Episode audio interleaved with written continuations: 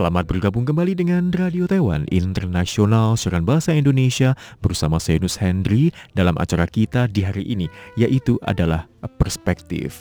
Di hari ini saya masih akan melanjutkan pembahasan pada pekan lalu yaitu adalah posisi Arab Saudi sebagai pemroduksi minyak dunia kian kukuh. Amerika Serikat tidak mampu berbuat lebih banyak.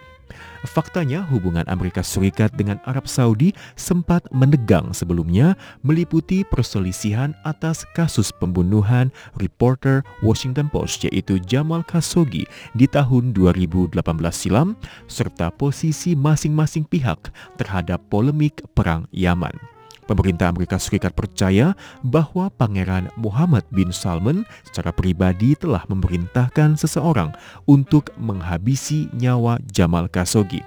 Namun tuduhan itu dibantah mentah-mentah oleh otoritas Arab Saudi. Di samping itu, Amerika Serikat juga sudah memutuskan untuk menghentikan semua rencana penyerangan dalam Perang Yaman, termasuk membatalkan seluruh proyek penjualan senjata mereka.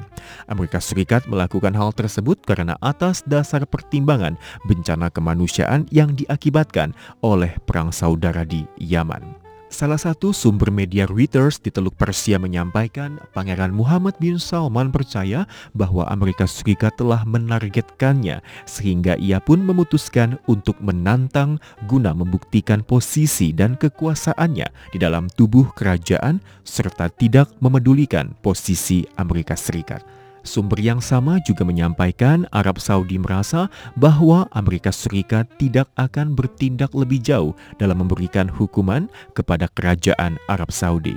Di samping itu, Arab Saudi juga yakin mampu membayar ganjalan yang setimpal yang dilancarkan Amerika Serikat kepada mereka pengaruh Pangeran Muhammad bin Salman di panggung dunia internasional telah tumbuh dari hari ke hari, terutama semenjak Rusia menginvasi Ukraina di tanggal 24 Februari 2022, yang mana semakin membuat harga minyak dunia membumbung tinggi.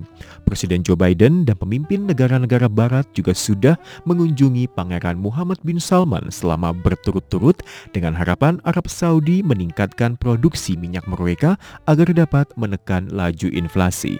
Pengumuman OPEC Plus untuk memangkas kapasitas produksi minyak tampaknya membuat upaya bangsa barat menjadi sia-sia.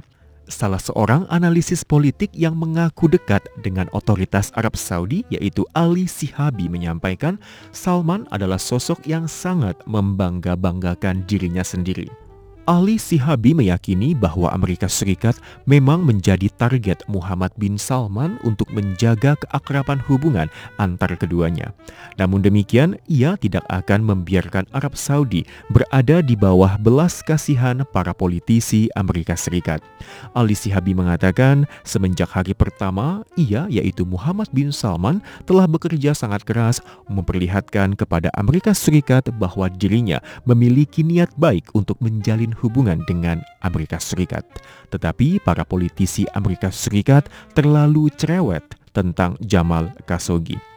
Selain pengaruhnya yang kuat di pasar minyak dunia, Arab Saudi juga mempunyai peran kunci dalam menjaga keamanan kawasan Timur Tengah, terutama dalam mengawasi dan mengimbangi Iran.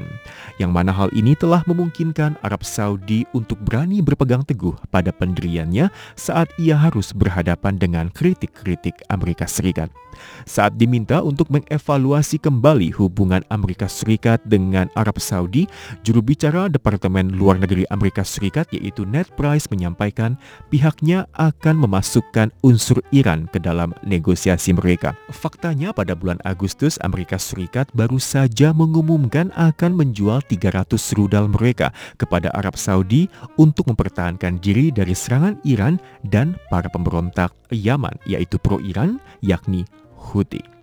Ketika ditanya perihal langkah apa yang akan diambil Amerika Serikat untuk menghadapi Arab Saudi, pihak mereka menyampaikan yang akan dilakukan oleh Amerika Serikat adalah menghentikan penjualan persenjataan.